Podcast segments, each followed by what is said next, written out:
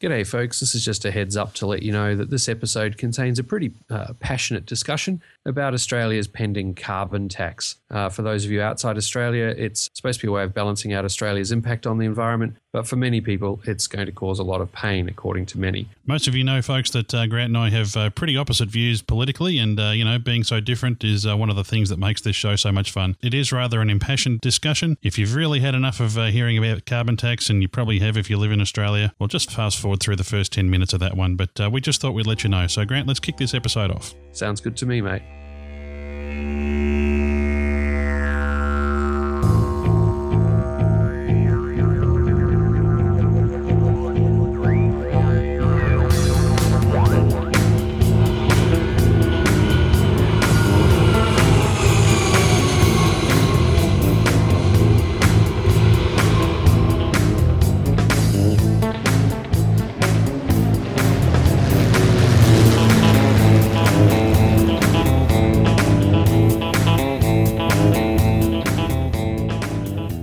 Folks, and welcome back to Plane Crazy Down Under, episode 69 of the program that looks at the world of aviation from an Australia Pacific point of view. While getting my bags packed and ready for Oshkosh, I'm Steve Visscher, and doing the same is Grant McHerron. G'day, mate. Hey, mate, how you going?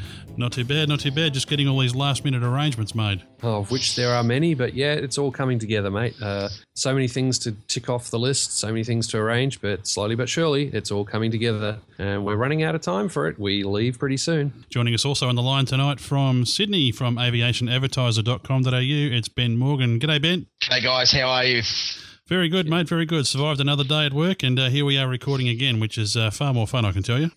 Well, the the countdown uh, timer for you two is certainly now on the, uh, I guess, on the small scale, and uh, you two will be off on a jet very, very soon. Yes, as we record this, we're down into uh, single single figures for days to go. So uh, it's very very exciting, and uh, well, it's going to be. Uh, it's, I'll tell you what, the biggest struggle with all this trip is, is going to be coming back and um, having to go back to work.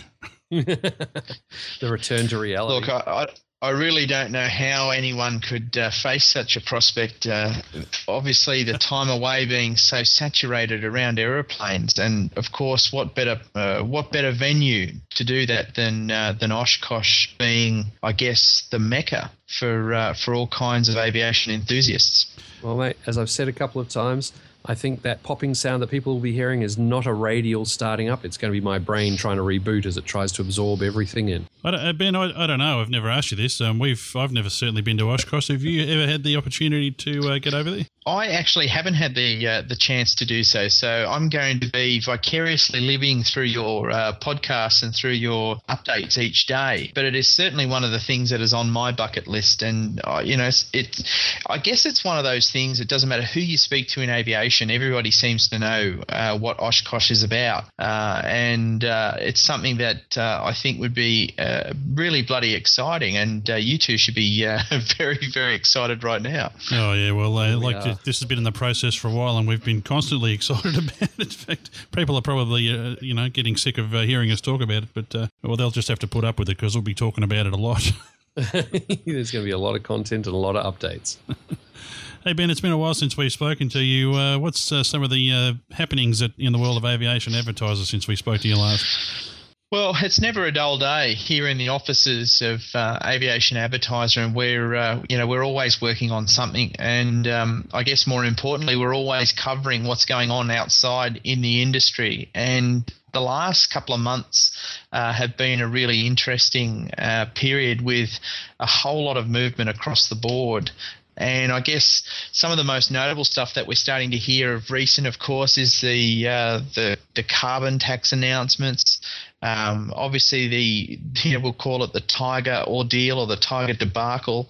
Uh, also, Qantas's announcements uh, in the last month as well, focusing around its uh, so-called uh, need to outsource. And I notice uh, this evening on the news, Dick Smith has even weighed in on the debate, uh, outlining the urgency to see it actually happen. I don't necessarily agree with Dick, but uh, a lot of really, I guess, really leading uh, international and domestic affairs, on a general aviation level, uh, there's still a, a, great amount happening. And uh, I guess for many of the businesses out there in the field, there was a real concern that the economic situation was really not improving. Uh, but we are now starting to see signs of movement again within the industry. And we're also seeing that reflected in aircraft sales and also in aircraft advertising. So, um, not only an interesting period from a perspective of what's going on, but interesting also because we're starting starting to see some positive signs. And uh, in the midst of seeing some uh, positive signs, I mean, you mentioned the carbon tax, and I guess that's that's the biggest topic at the moment here in Australia. Uh, I notice a, a, few reports around today from the aviation side. For instance, hand in hand with this uh, carbon tax being imposed, there's going to be uh, an increase. Uh, looks like in the uh, the excise on Avtur. Uh, the industry is saying here over four years that's going to cost them an extra nine hundred and thirty million dollars. So I mean, you know, we all know where that's going to be absorbed, and it's not by the airlines. Look, I don't know what kind of words I'm allowed to use on a podcast, but I, I want to use the phrase. I want to use the phrase that this entire carbon tax is absolute and utter bull. Uh, I have never heard of a bigger crock in my life, uh, and it is just so evident that it is just another way of the uh, for the Australian federal government to put its hand in the pocket uh, of industry, business, and ultimately the consumer. Uh, and I am I am fathomed. I, you know, uh, Julia Gillard. I am certain you're probably a nice person, but I really I hate you with a passion. You know, how the hell did you ever come to power? And and what monkey, what monkeys within your own party would actually, uh, I guess, work to put you in the position you're in today? You're a fool, right? Do us all a favour and resign your position uh, so that we can actually get a government to power that can get on with actually running this country instead of running it into the ground the, the, only problem with this, mate, is that there's no one else who can no one's worth voting for out there. Everyone's, as we saw in the last election, and I mean, it's a lot, mate. It's it, it's like absolutely. It's like looking at a police lineup. they're all guilty of something. You know, they're they are all guilty of something. It's just unfortunately this perpetrator's uh, uh, in there right now. But look, no, obviously I have a very strong personal view on this, and that centers around this. Simple economics, Julia, would dictate that if you go and penalise an industry, they are going to pass on the costs, and there's very good reasons for this. We live in a world which is largely now dominated by shareholder driven and shareholder focused corporations. Now, can you please Julia, please explain to me and also explain to the millions of Australian residents why a stock market listed business that's suddenly being penalised now for carbon would just decide to do the right thing and not pass it on to its consumers. Because as a shareholder of a company myself, if my board came back and said to me, Well, Ben, we're going to be making less profit this year because we're getting slugged with carbon tax, as a shareholder, I'd be expecting that board to get smart, get with it, and make the money up somehow. So ultimately, this is going to come out of the pocket of the average consumer, and we are going to start to see price increases across the board in this country wherever the carbon tax has had an impact, an impact and a footprint. Well, we're all going to, already going to see it. Uh, they're already talking about increasing the excise on uh, aviation gas and AVTUR for domestic flights, which means we're going to be paying an extra three cents more per litre, which, uh, yeah, I think it was at least three cents, maybe five cents I've seen. So we're already paying too much to go flying here in Australia. Well, now they're tipping even more.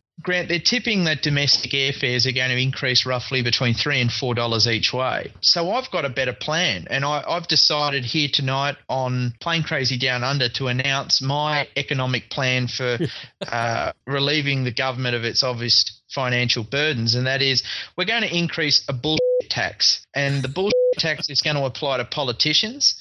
Uh, and every time a politician comes out with a bullshit policy, uh, we're going to tax that policy, say, $20 million. Oh, and I reckon. Rolling. Absolutely, I, I, reckon. I reckon uh, this initiative uh, will net the government far more, far more money, or far, far greater sums uh, than what we possibly would see under a carbon tax. Because really, something is wrong in Canberra right now. Something is very wrong one of the bigger problems with it. I mean, I'm all for saving the planet. I want to, and I'm, as Steve can tell you, I'm a bit of a greenie, but I'm looking at this thing going, Where's the guarantees that this money is still going to continue going into renewables research and investment? Three years down the track, when the same government's in or another government's come in, they're going to start dipping into the pool. And we're creating a huge bureaucracy to manage this. So all these airlines and so on that are pumping all the money in for uh, you know everyone who's paying for their fuel it's all going to go into some coffer that's got to be tracked it's got to be managed it's got to be dispersed back to the population, sent off for other things, and you're creating a huge bureaucracy that we just don't need. I think it's amazing. You know, when you obviously, if you're in business and you have start numbers of staff and obviously uh, structures of systems and stuff, you tend to review your processes from either one of two perspectives. You review your process from a penalisation process. I'm going to implement penalties that enforce my rules or you implement structures and processes from a reward perspective, i.e., I'm going to incentivize my processes and staff to achieve a result. So, really, the way that I see it in simplicity, the government in this country has an opportunity to either penalise or incentivise.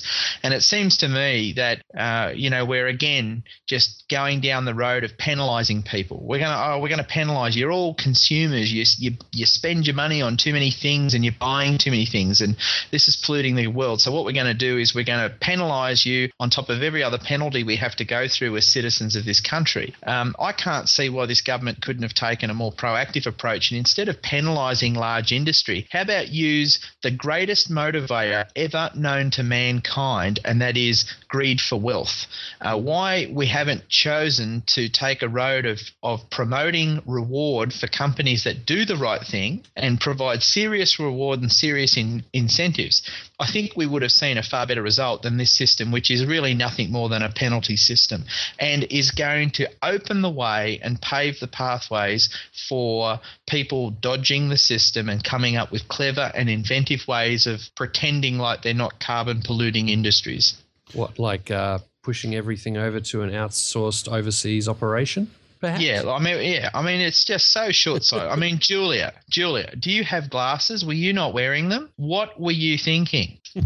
Well, I think the biggest problem here that we've got, uh, I guess, from a political standpoint, and we want to drag this back to aviation in a sec, but uh, uh, of course, Julia Gillard's basically having her strings pulled by Bob Brown and those lunatics at the Greens, and I think that's where all the problem is. These people seem to have no grasp on the way the real world works, and I mean, uh, one of the problems we putting the aviation hat on here is um, uh, regional aviation. Now, this would have to be a sector, Ben. I think that would be would be marginal at the best of times from a profit standpoint, but uh, probably the most notable operator in that sector is uh, Rex Regional Express. Now, you know, for those outside this country, this is a you know, they operate a, fleet of largely uh, Saab 340s and operate to a lot of regional centres. Now, uh, their spokesman Chris Hine was uh, saying today in the media that um, you know the carbon tax is going to make a lot of their routes marginal to the point that they may he- even have to start withdrawing from several ports. Look, Steve, you're absolutely you're absolutely right. I mean, this carbon tax really stands to risk a great deal, uh, and the real concern with it is is that straight off the bat, right off the word go, it is almost you know unanimously supported that this is going to have detrimental effect it's interesting, you know, with things that government does from time to time, you, you tend to see a fairly good mix of people saying, oh, but it's a good thing or that's a bad thing. In this instance, there seems to be a widespread, generally adopted view that this carbon tax is actually not necessarily a good tax. Uh, and I am concerned,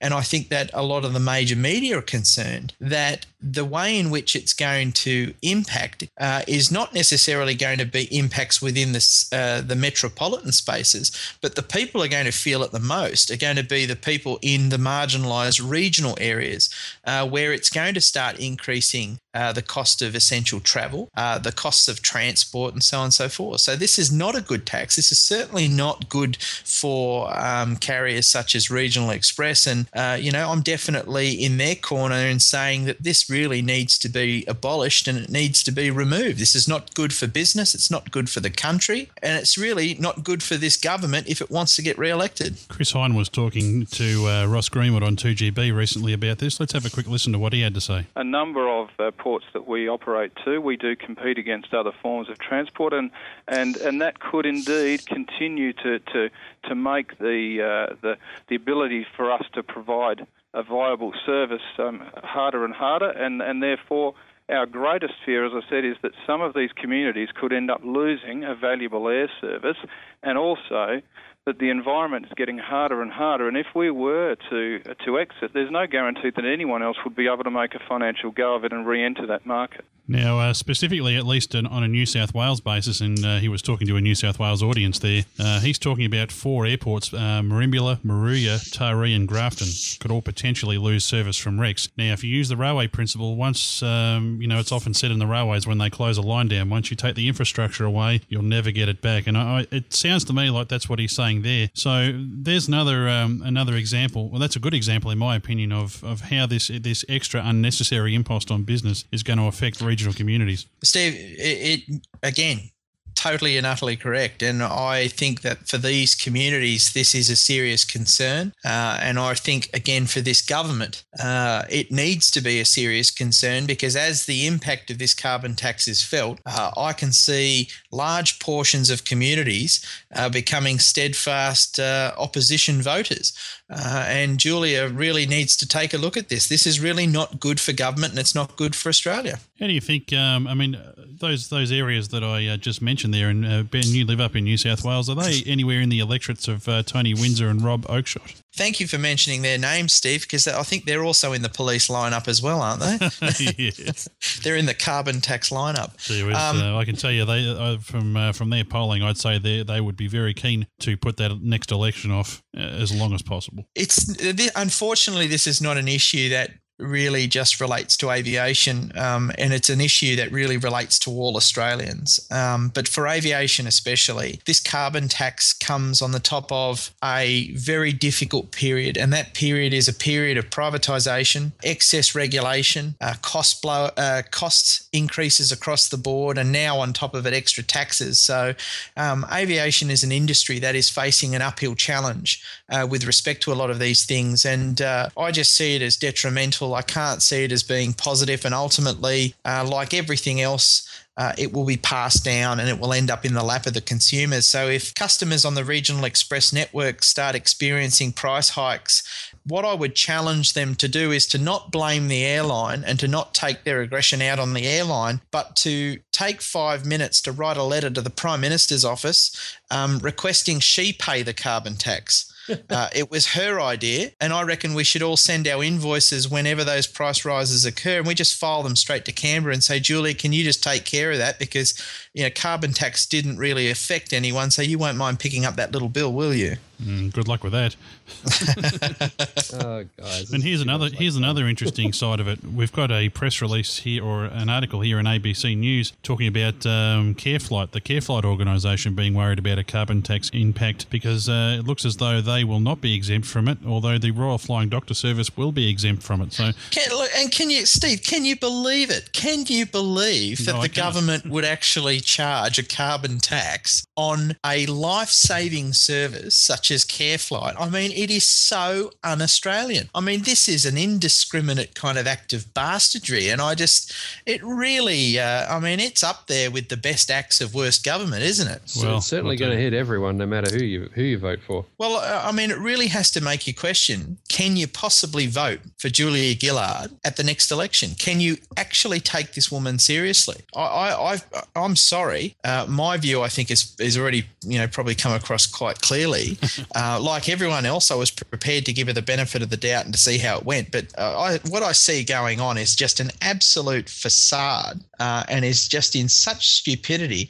I mean, let's start challenging as a government. Let's start challenging the core topics. You know, carbon tax has become this massive distraction for this government. And what this government needs to be focusing on is solving the medical system issues. It needs to be solving the education system issues. And more importantly, it needs to start getting its into gear in solving the upcoming unemployment issues that are going to take hold as the economy starts to uh, slow down as a result of increased taxes and higher consumer costs yet again. Yeah, and the only thing that's trying that's keeping most of them going is the boom in the mining industry. Yeah, which they're trying to kill. it makes sense of it, you know. It's like uh, it's just bizarre. I honestly, I think Australian politics have become almost a comical joke, and if it wasn't so bloody serious, I'd have a real laugh at it. It's It's just that what's going on is just an absolute tragedy. They, we have gone from being a, a relatively stable country with regard to our government and the performance of government to literally having the worst possible lineup of uh, of people that uh, I think we've had in many many years. I mean, we saw it in the last election.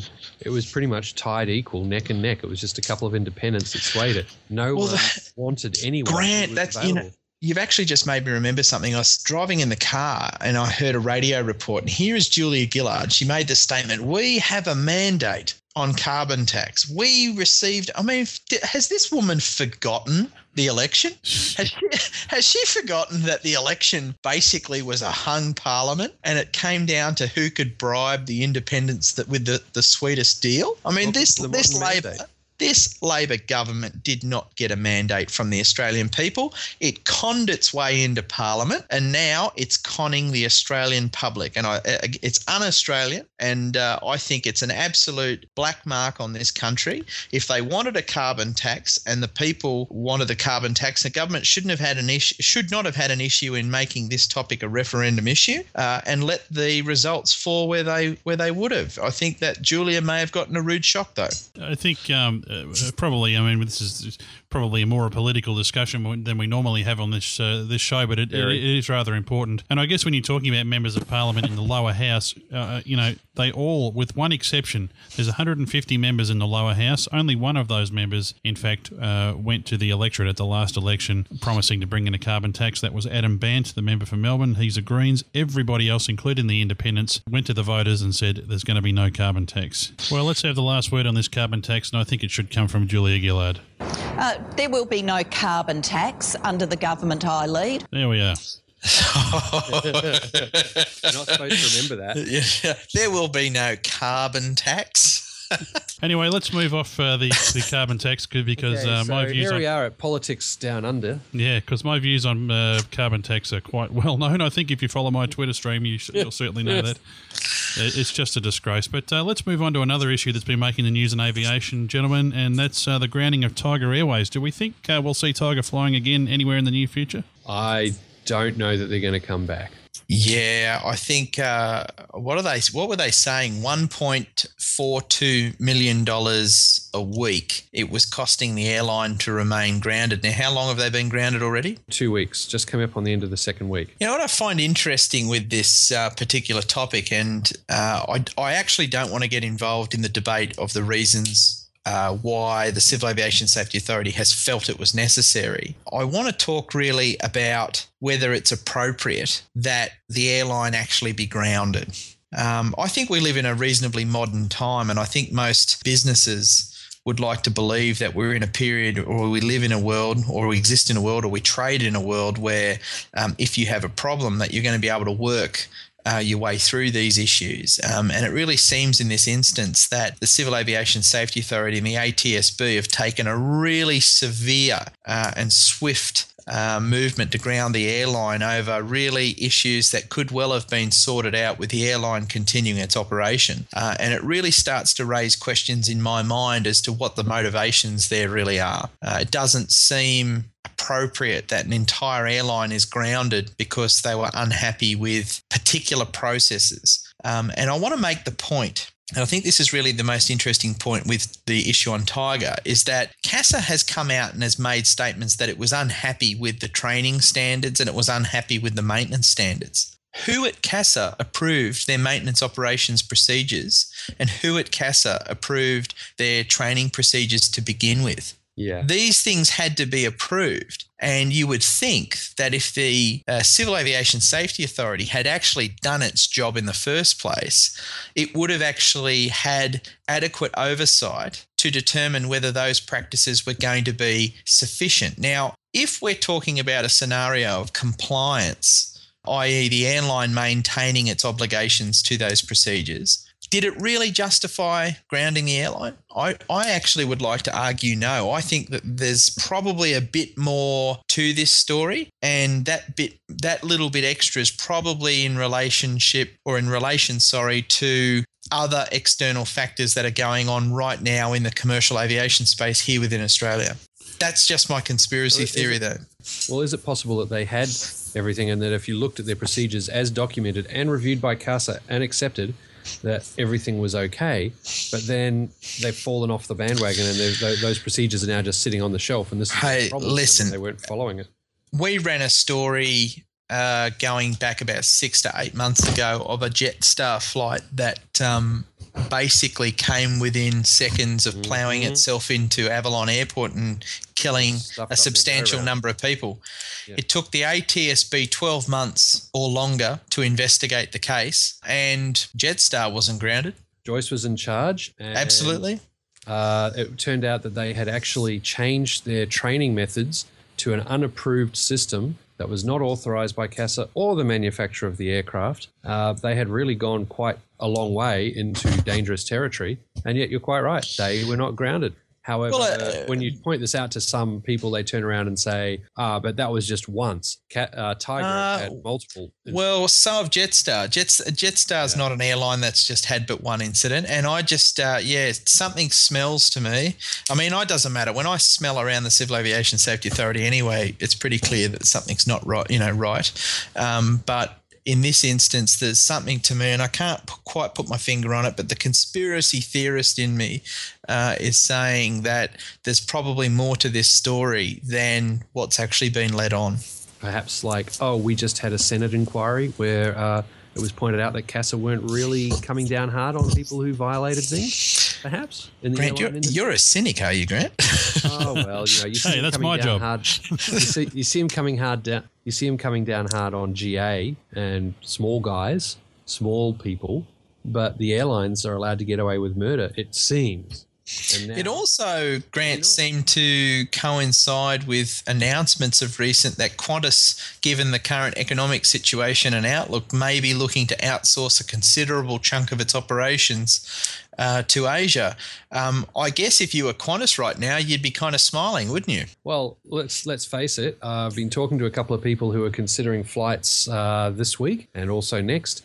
During the time before Tiger was grounded, they were looking at flights. As soon as Tiger was grounded, they took another look at those flights on other airlines. The price hadn't gone up that much, but you know what? Once Tiger was grounded out to the 1st of August, those flights in July on Virgin and Qantas all miraculously went up a bit. Funny that. Well, that's just supply and demand in, in a way. That's just the market working, isn't it? Well, that's what's going to happen if Tiger's not around, isn't it? Who, if Tiger's not around and someone like ooh, Air Asia don't step in to become a new domestic player here in Australia, what's going to happen to the prices?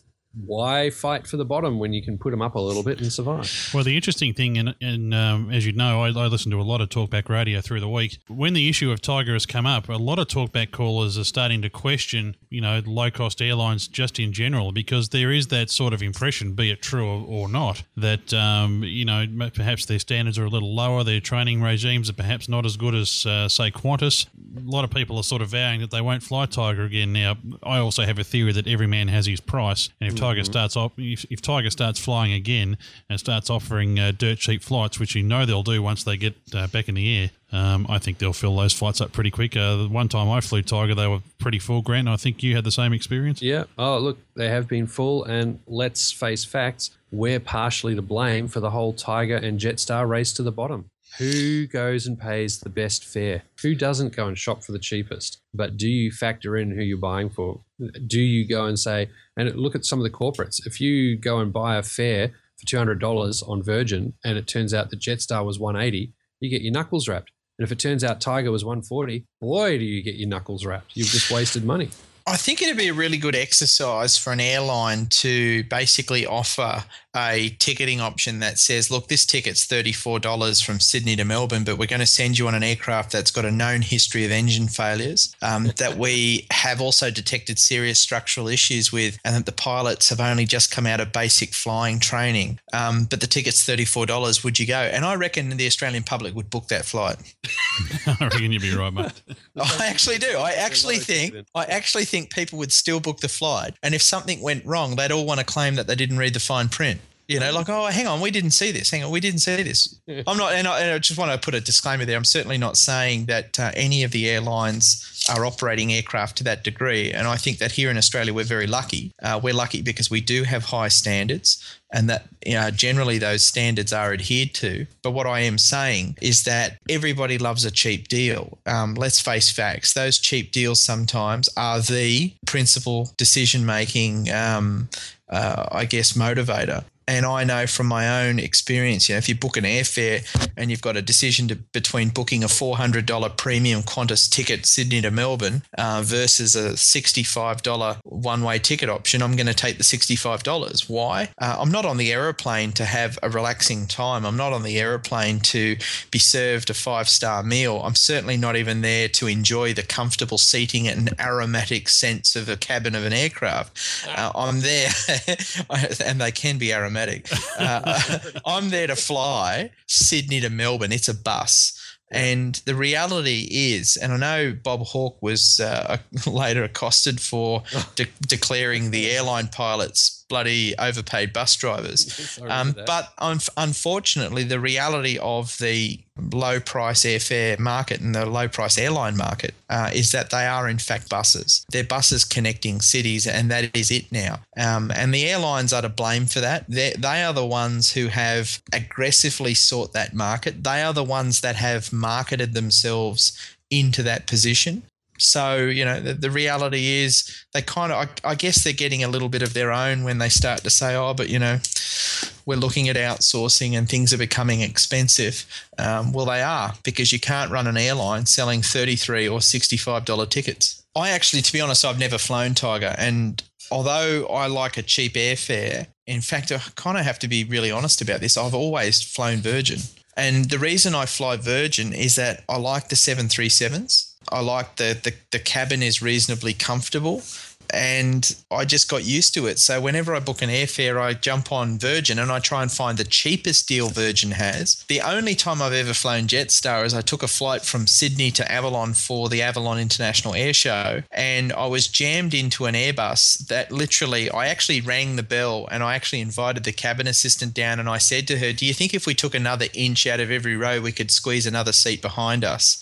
um, I, you know, I said to her, "I don't think we've got enough on this flight because my knees are almost." Almost halfway through the spleen of the person in front of me. I think I think there's more room. It was just ridiculous, and it was the last time that I flew on Jetstar because I was disgusted with the fact that they don't even let you recline the seat. That's mm-hmm. that's how many people they've jammed into the aeroplane. Is that if you recline the seat, it poses a safety health risk to the person behind you. And I just think this is you know this is bizarre. I mean, yes they want the economics from the sectors and they, they want to make as much money as they can. But ultimately, uh, if I'm going to travel, yes, I want the cheapest deal I can get, but I want the cheapest deal I can get on a comfortable aeroplane. And that's the thing is this is this is the education that needs to get out to the consumers all around the world, not just here in Australia, but also in the US and the UK and Europe, is that, yeah, you can get it dirt cheap, but what are you paying for and what are you giving up to get that cheap the other the other concern I have, Grant, uh, is the safety aspect of if something goes wrong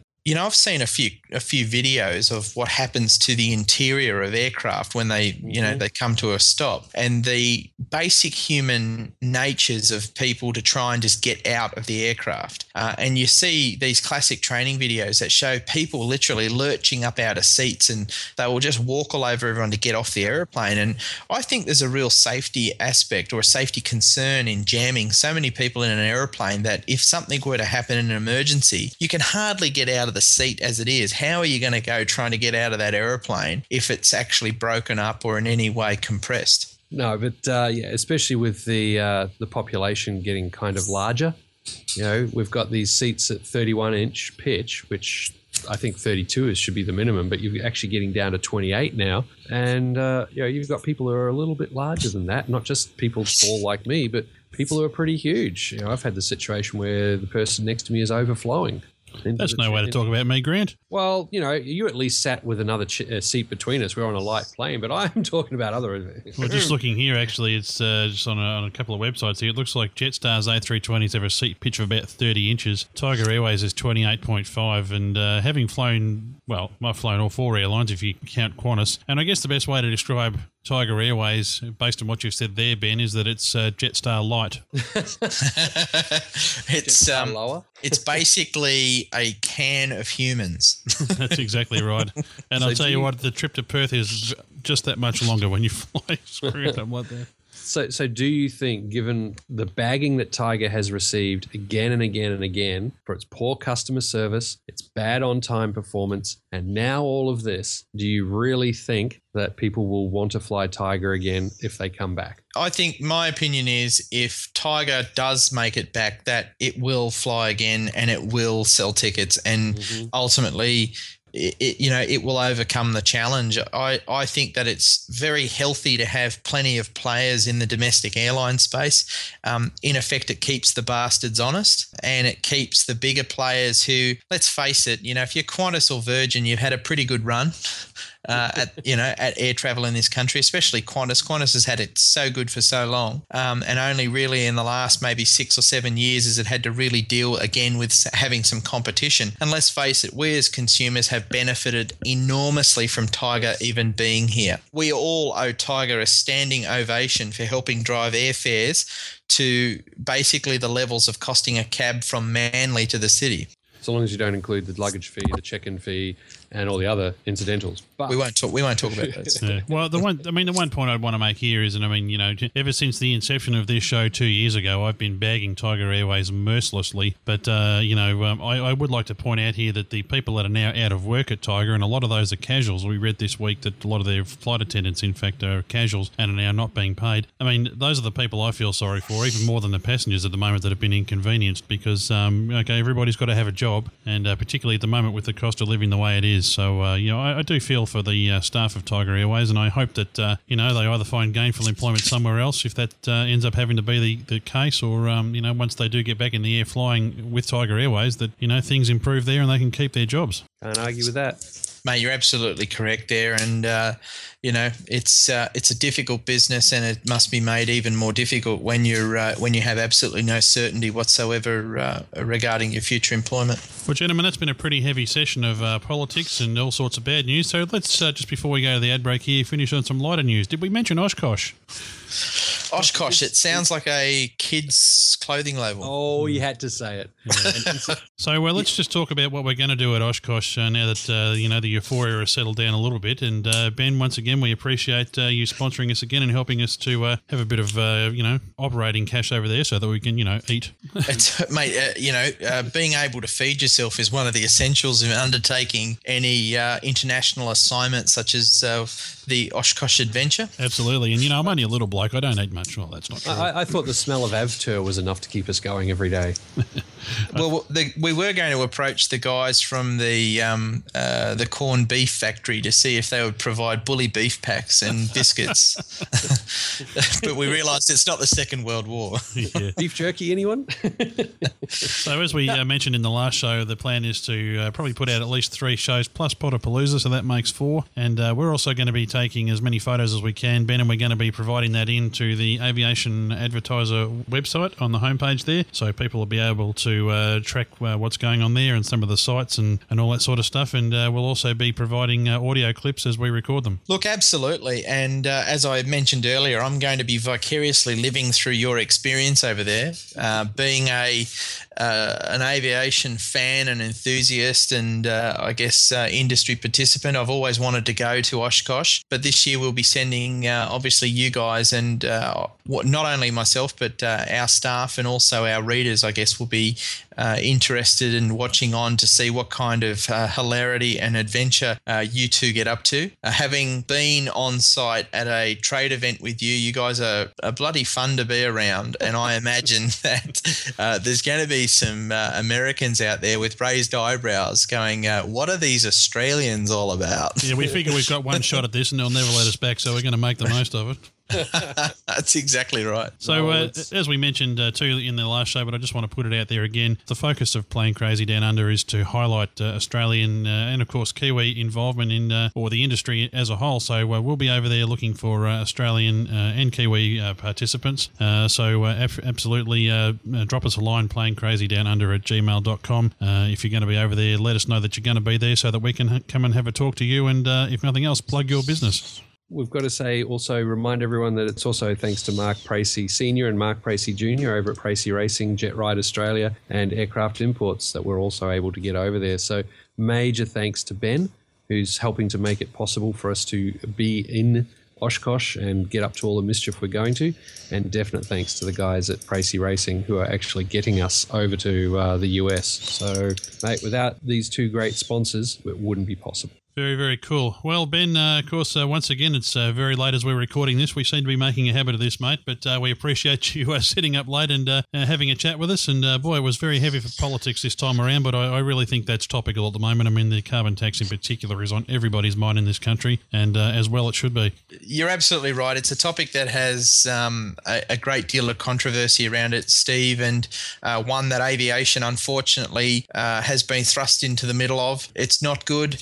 And I, I remain hopeful, though, that the government's going to see error in its current deployment and it's going to move quickly uh, in providing some modification so that we will not see great airlines such as Regional Express and others um, throughout Australia put under undue financial stress uh, as a result of really this stupid tax. And we'll be covering it in more detail uh, once we get back from Oshkosh, and hopefully by then the government will have seen fit to provide us with uh, perhaps a little bit more detail than what they've given us so far, so that we can uh, really study it in detail and uh, see if there's any positives at all we can take from it. Although being a skeptic, I doubt it. Mate, absolutely. And uh, obviously, you guys have a wonderful time in Oshkosh. I'm going to be glued to my computer screen uh, waiting for updates, uh, Grant, both from video and also audio and photographs. Uh, I'm sure there's going to be so much for you boys to be, uh, I guess, not only exploring but also interviewing. And uh, I wish you all the best on this adventure. Thanks very much, mate. We appreciate it as always. Okay,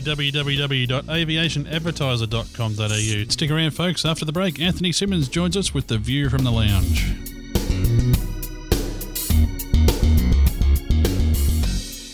Do you have the need? The need for speed?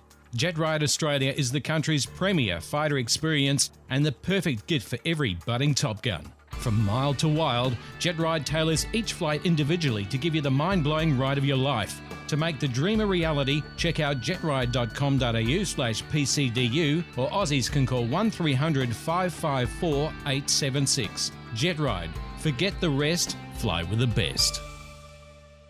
Whether you're buying or selling a light single engine aircraft or a corporate jet, do it faster and easier with aviationadvertiser.com.au. Aviationadvertiser.com.au is Australia's largest aviation marketplace. As the country's largest source of aircraft classifieds, you'll find hundreds of new and used aircraft of all types, online 24 hours a day. With ads from just $39 and the convenience of buying and selling online, it's easy and affordable. Connect with Australia's largest buy and sell aviation community at aviationadvertiser.com.au. Would you like to podcast with the Lifestyle Pod Network? We are Australia's fastest growing podcast network, and we're looking for people who love to podcast. You get great benefits like a free blog, podcast hosting with unlimited bandwidth, and a great community of podcasters to connect with. Find out more by visiting lpnhost.com.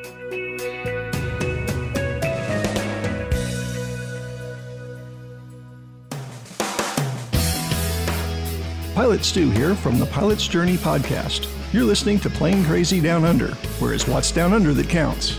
Now back to Grant and Steve, the masters of sound effects.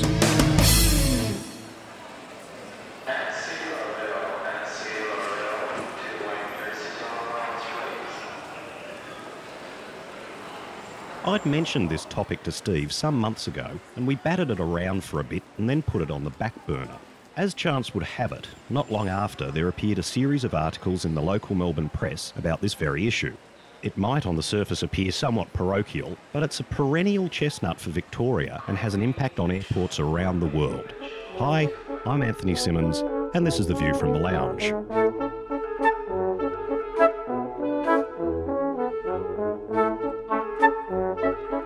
Ever since Tullamarine was being planned in the 1960s and opened in 1970, there has always been talk of a dedicated rail link to the airport. Every few years, the government of the day conducts a feasibility study. Various self interest groups voice their unqualified support or unrelenting opposition. It receives several column inches in the big and little papers in Melbourne and then disappears out of sight, only to be raised the next time there's a slow news week or the government needs to be seen to be doing something regarding the state's infrastructure. I thought I'd compare Melbourne's situation with other airports around the world, and for simplicity, selected Hamburg's Fuhlsbüttel and Stockholm's Arlanda airports. This was not only because both these cities have certain similarities to Melbourne, they are also airports with rail services I've used in recent years. As an exercise in compare and contrast, I was surprised by what I found out. For the facts and figures bit, I've utilised that wonder of the web, Wikipedia. So if any of you out there wish to dispute the data, this is my mea culpa up front. I started with the respective feeder populations for the airports. Melbourne has approximately 4 million people. Hamburg, including what's recognised as the metropolitan feeder regions of Lower Saxony and Schleswig Holstein, about 4.3 million, and Stockholm's combined urban and metro areas, a tad over 2 million people. Don't worry about the apparent disparity with Stockholm. Arlanda is 40 kilometres from the centre of Stockholm, Hamburg's airport 8.5 kilometres from its centre, and Tullamarine 23 kilometres from the centre of my beautiful city by the bay. In 2009, they had approximately 18 million, 12 million, and 24.5 million passenger movements respectively. So the situation at the moment is we have Arlanda having half the population and three quarters of the passenger movements, and Fuhlsbüttel having roughly the same population and half the passenger movements of Tullamarine. If you can bear with me, it gets curiouser and curiouser, as Alice said to the Cheshire Cat. The Arlanda Express was completed in 1999 based on the delightfully Nordic notion that as the airport was expanding, they wanted to reduce total emissions from the airport. Nice thought. The Fuhlsbüttel spur line off the S1 Wedel Poppenbüttel line was opened in 2008. Not that long ago, really, but it had been discussed for some time. But surely not as long as the 40 years Melbourne has been kicking this old tin can around for. By this time, I was becoming somewhat confused, a state that my few close personal acquaintances would say is a normal and expected position for the infrequent flyer. And then I read the recent newspaper reports and entered a whole new world of bewilderment. It would appear that there are several groups with an adverse opinion regarding a rail link to Melbourne's airport, bus, taxi, airport companies, and even the state government, who was elected in 1999 with a promise to build a rapid transit link to the airport. That election promise was dumped in 2002. The latest modelling commissioned by the government shows that the existing road infrastructure is already struggling to cope with the number of vehicles going to and from the airport. Few people who currently drive to the airport would use a rail link, and the majority of users would come from existing bus and taxi patrons. It goes so far as to suggest it would be the ruin of the taxi industry. The government's proposed solution is to investigate a bloody great new freeway. Now, in an age where we are constantly reminded of environmental emissions from motor vehicles, we can pay a premium on airline fares to offset the carbon footprint impact of our flight and live in a country with massive potential alternative energy sources. It's incomprehensible that a government could even think like this. Sydney and Brisbane have rail links, and even if they are not as heavily patronised as originally forecast, they provide an alternative. The Swedes were factoring in emission levels a decade ago, and Germany's second largest city built an efficient rail link to an airport which has half the passenger movements of Tullamarine. Australia's second largest city would probably benefit from removing the majority of taxi trips to the airport, freeing up an already congested road system. Surely there must be other international cities constructing or planning rapid mass transit links to their airports, yet Melbourne dithers. I'll leave the last word to the Chief Executive Officer of Australia Pacific Airports Corporation, which operates Tullamarine. He was quoted recently as saying that it did not make economic sense to have a rail link. By the way, APAC made $90 million Australian last financial year from parking. And that's a somewhat cynical view from the lounge. 90 million dollars.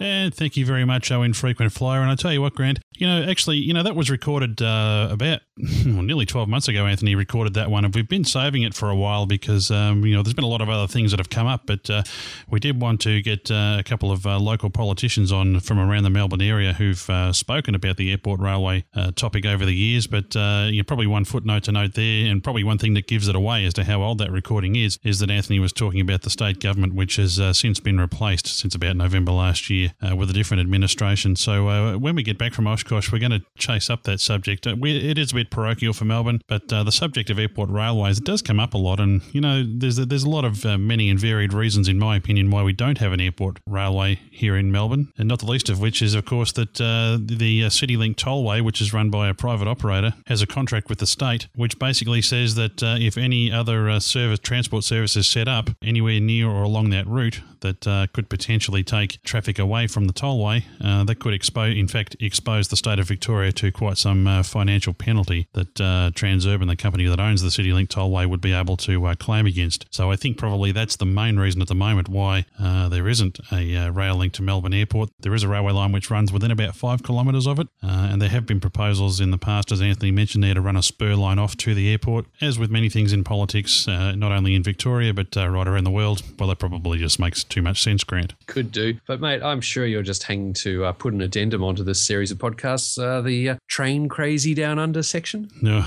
yeah, well, you know, some people have suggested to me that I make a train crazy down under, but I don't know, Grant. There's a, there's a lot of very strange looking train fanatics that hang around Flinders Street Station during the afternoon. So I wouldn't want to make a podcast that's talking to them. oh, wow.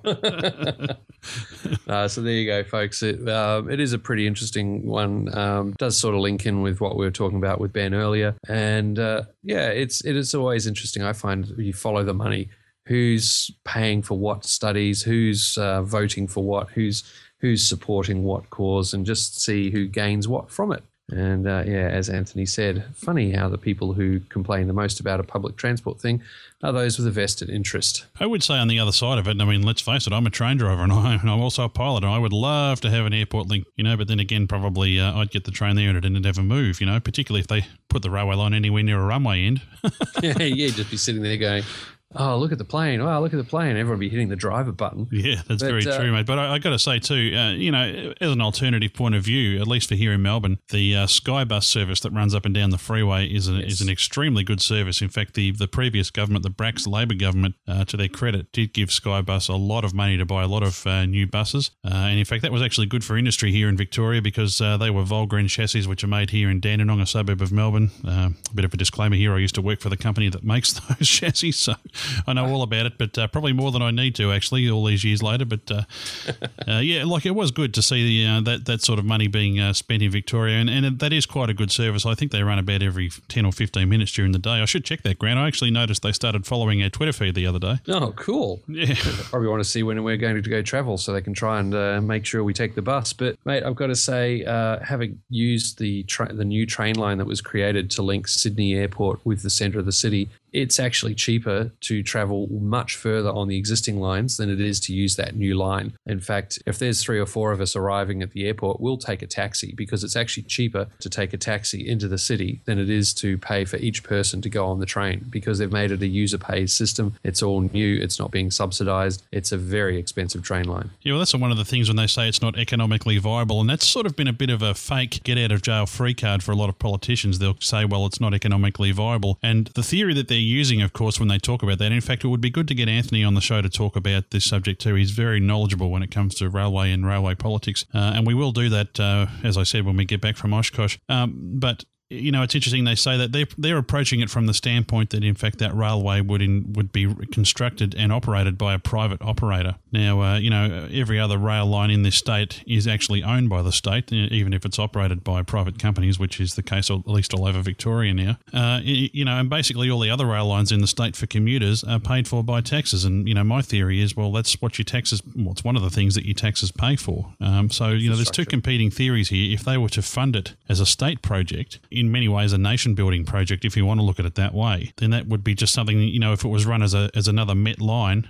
in a way, it doesn't need to be a line that makes a profit. It's there as a public service. That's what public transport is, in my opinion. If they're talking about running it as a private operation, and I'm not sure, in fact, I'm sure our friend Irk at uh, Channel Irk would be able to tell us that. I'm pretty sure that the airport link in Sydney and even the one in Brisbane is a private company that runs it. Uh, perhaps our listeners could let us know anyway if that's true or not. But that's I know that the airport uh, rail line in Sydney to their airport is extremely expensive, Yep. uh, and that's probably why that is. So anyway, that's a subject that we'll touch on, as I said, uh, later in the year, and once we get back and have recovered from Oshkosh. Uh, we are chasing, in fact, Melbourne's Lord Mayor, Councillor Robert Doyle. He's uh, expressed quite a number of opinions over the years on whether or not we should get a uh, a uh, rail link to Melbourne Airport. You know, and in fact, if Victoria has a minister for aviation, uh, someone actually I'd like to talk to on, an, on another area, Grant, because you know aviation is typically a federal, the Yep. purview of the federal government, and I'm I'm curious to know in general what it is a Victorian uh, state aviation minister would do. But you know, maybe he has a uh, an opinion on that too. So anyway, thanks to Anthony for uh, putting a lot of work and a lot of research into that view from the lounge. And as always, we thank Anthony. He does a lot of hard work for Plane Crazy Down Under, not only for his segment but behind the scenes as well. You'd be surprised, folks. In fact, how much work Anthony does for that, and we always appreciate it. Indeed. It's always fun having him on the show. Okay, just before we finish up here, folks, I just wanted to make mention of an interview that I heard recently.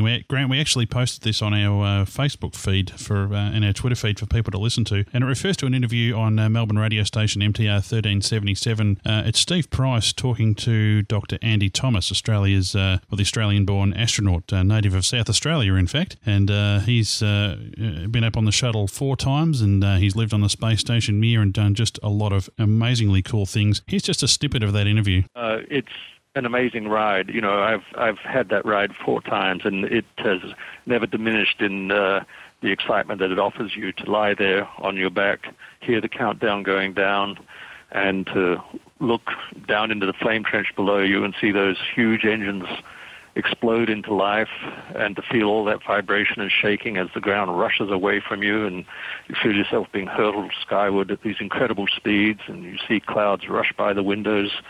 Uh, it really is uh, an amazing experience. I've done it four times, as I said, and I've thought each time that there couldn't be anyone on or off the planet that could possibly be doing anything that comes close to riding that vehicle into space. Now, you'll find that interview uh, on their website at uh, mtr1377.com.au. Uh, we'll also put a link to that interview in the show notes. The full clip actually goes for about eight minutes. Uh, sadly, the MTR actually tagged it as Dr. Andy Thompson, just a warning there. But uh, no, it's a fantastic interview. Uh, you know, Dr. Thomas there talks about, as you heard there, what it's like to ride in the space shuttle and gives his thoughts on, you know, you know, the shuttle program winding down and the reason why that's happening and just what he thinks of that. It's a it's a really good interview, folks. Uh, you know, and in light of the fact that uh, the shuttle is uh, orbiting around at the moment and in fact is about to come back down to Earth for the very last time. Grant, I don't know about you. I can remember back in 1981 watching the TV and watching the first. Uh, I think it was the Columbia uh, departing. It was a. Uh, that I, I remember watching in awe at that time, and I was only a very young child at that time.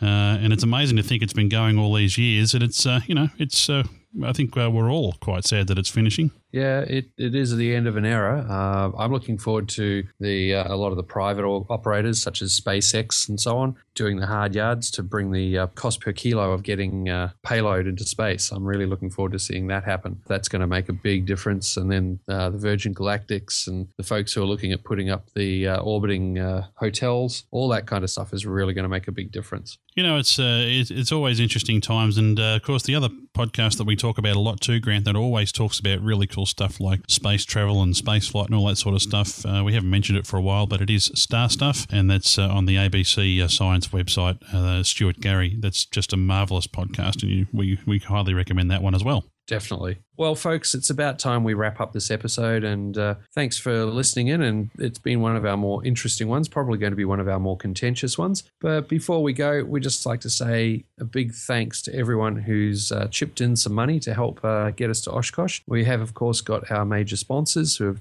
helped pay airfares, accommodation, and uh, survival money while we're- we're over there. But of course, there's a lot more to being at Oshkosh than uh, just getting there and staying there. And those of you who have uh, stepped forward and chipped in money have just been brilliant. We really appreciate it, and that's definitely going to help us put together a really good show and also help pay for some food and uh, thank yous for the guys who are also helping us while we're over there. So, yeah, to all of you who have chipped in the money, and there's been a lot of you, we really appreciate it. Um, of course, if anyone else wants to chip in, feel free. Uh, the more the merrier, that we helps us bring in a really good show. But yeah, thanks, folks. Big shout out to all of you. Yeah, absolutely. And uh, if uh, for those of you who've read the blog post that we uh, we put out regarding donations, you know we don't often plug that these days. We we are aware that times are tight. Uh, you know, as we discussed in uh, the section before the break, we know that the cost of living is uh, a big issue at the moment, and you know this is probably not something that a lot of people have discretionary money for. But getting across to Oshkosh there, and you know we do ask you to consider in this unique case the amount of work that we put into this show on your behalf, and um, it is a bit of a it, it is even with our sponsorship money going to be quite an expensive exercise, and I just want to reiterate reiterate there what Grant said. Uh, you know, for those of you who've um, put your hands in your pockets for us, we really do just most humbly appreciate it. Thanks so much. Well, mate, uh, how's that packing going?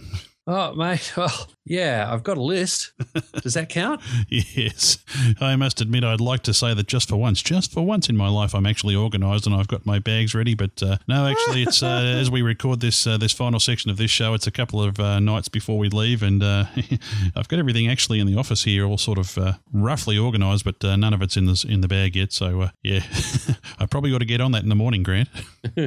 well, there's certainly not going to be much room for me to get in there and do some recording with you, so it's a good thing we're doing this over Skype. Yeah, that's exactly right. That's exactly right. cool. Thanks, mate. And uh, let's go get on a plane. Absolutely. Well, folks, uh, yep, uh, Oshkosh awaits us. We are about to uh, hop on our flight at Melbourne on Thursday morning. We'll be staying in Chicago with our good friend Rob Mark from uh, CommAvia at jetwhine.com. And uh, boy, poor old Rob, I don't think he really knows what he's in for, but we will be there. There will be, uh, in addition to Grant and myself, there'll be Baz Sheffers, David Vanderhoof, and my friend Mike Wilson, who lives over there in in Illinois. And he's coming up to, well, actually, I don't think Mike actually knows what he's in for either, does he, Grant? He's going to be carting us around all over the place, but we are going to have a ball. It's going to be a great time. It's going to be a big challenge for us, but uh, we think we're up to it. I think after Avalon, we've uh, proved that the concept works, and uh, we're, we're, very confident that we can uh, provide a, uh, a, really good uh, series of shows for you. We'll put out at least three for you. Keep an eye on the Aviation Advertiser site, keep an eye on our own site, and all of our video and audio portals. And we'll do our best, folks, to keep you in the picture for those of you who can't make it to Oshkosh. It's the first time either of us have been there,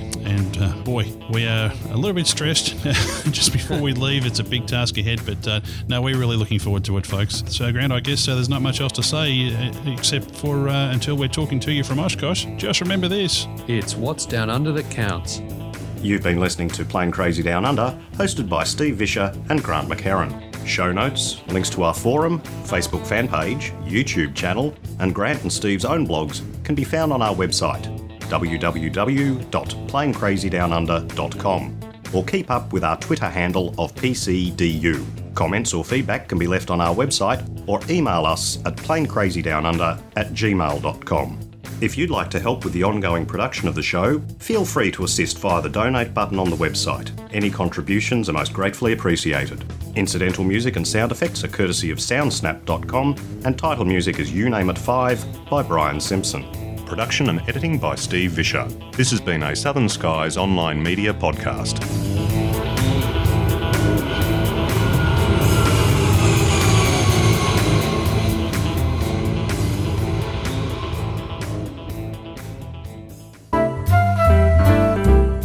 Kind folks at the Department of the Bleeding Obvious have asked us to make this statement. The views and opinions we present in this podcast are ours and do not necessarily represent those of groups we work with or are associated with, although we think they probably should. We certainly don't claim to be experts, we're just opinionated enthusiasts who are willing to comment publicly on the world around us. This show is intended as entertainment, and any education that may occur is purely coincidental. As with anything in life, it is your responsibility to determine what does or does not work in your situation and to seek out suitable guidance and or instruction. This podcast is released under a Creative Commons non-commercial by attribution license.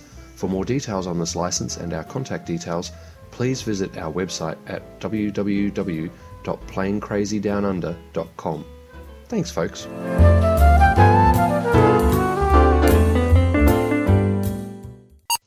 Or maybe she was thinking of the male strippers. Sorry, folks. Over in the states, mandate is a uh, male review that most most of the ladies go gaga over. Really? Yeah, well, yeah. I've seen the I've seen the signs. Jeez, I tell you what, it, it'd bring a bit of flavour to Australian politics when they they pull out the word mandate and they roll in. let's She's have a let, about let's have a banning cars. Can you just play that one more time? Uh, there will be no carbon tax under the government I lead. But wait, it gets better. Certainly, what we rejected is this uh, hysterical allegation that somehow that we are moving towards a carbon tax from the. Yes, of course. If you want to get me angry, just play Wayne Swan a few more times. Yeah, and inci- incidentally, guys, we did mention a little bit of Oshkosh at the start, and the daily updates were sort of alluded to. Just an, an aside that can be edited out. Yes, I will because that's that was the irony of my comment, Grant. Oh, okay. I thought you got so wrapped up in bagging the greenies that you forgot. No, no. Prime Minister, I was going to call her able Prime Minister, but uh, I won't, I'll remove that.